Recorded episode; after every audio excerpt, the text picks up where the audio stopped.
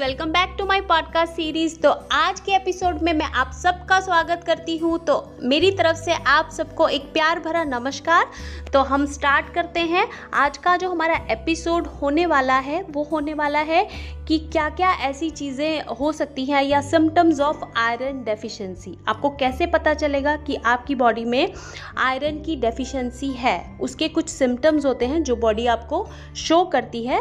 वो क्या है? सबसे पहले और सबसे बड़ा जो रीज़न होता है, वो है हेयर फॉल आपका हेयर फॉल बहुत ज़्यादा रहता है जब आपके अंदर आयरन की डेफिशिएंसी रहती है।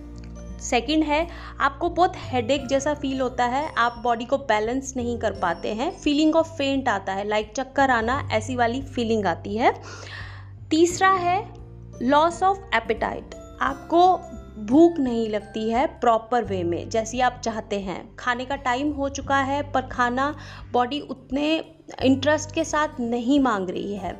एक ये रीज़न रहता है, जब भी आपकी बॉडी में आयरन की डेफिशिएंसी होती है, और चौथा जो है, वो है ब्रिटल नेल्स आपके जो नेल्स हैं, वो बहुत ही ज़्यादा ड्राई और कटे फटे से रहते हैं।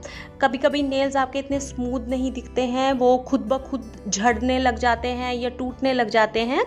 ये एक और रीज़न है कि आपकी बॉडी में आयरन की कमी है। और अगला रीज़न है कि आप बहुत ही ज़्यादा थका हुआ फील करते हैं। आपको बहुत ही ऐसी फीलिंग आती है कि जैसे हर वक्त जैसे थका थका सा फील करते हैं। नेक्स्ट है हार्ट पाल्पिटेशंस आपको आ, ऐसा फील होता है कि आपकी जो हार्ट बीट है वो बहुत ज़्यादा तेज़ है।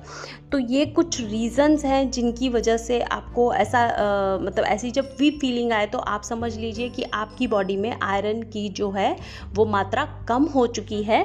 तो उसे आपको बढ़ाना है, उसे आप कैसे बढ़ा सकते हैं? इसमें अपने खाने से ही आप उस चीज़ को बढ़ा सकते हैं। जैसे कि आप सब, हम सबको पता है कि आयरन सबसे ज़्यादा पालक में मिलता है। ग्रीन लीफी वेजिटेबल्स में आयरन सबसे ज़्यादा होता है। आप, और उनमें से पालक में सबसे ज़्यादा पाया जाता है। और पटैटोज़ हैं, आपकी दालें हैं टोफू है, काजू हैं। ये थोड़ी सी मात्रा में आपको ये सारी चीज़ों का अगर आप इनको अपनी डाइट में ऐड करते हैं तो ऑब्वियसली आपको आयरन की डेफिशिएंसी जो है वो डे बाय डे आपकी सुधरने लग जाएगी और आप अच्छा फील करोगे। तो ये था आज का जो मेरा एपिसोड था, वो इसके ऊपर था कि समटम्स आयरन के क्या होने चाहिए, क्या होते हैं और हम इसे कैसे कवर अप कर सकते हैं। तो आई होप ये आपके लिए इन्फॉर्मेटिव रहा होगा और यूज़फुल रहा होगा। तो अगर आप में से भी किसी को ऐसे सिम्टम्स फील हो रहे हैं तो अपनी डाइट में थोड़ी सी इन चीज़ों का अदल बदल कर लीजिए सो दैट कि वो चीज़ें आपकी कवर अप हो जाएँ। तो अगली बार फिर से मिलेंगे किसी और इन्फॉर्मेशन के साथ। एक नए एपिसोड में। तो तब तक के लिए bye bye thank you take care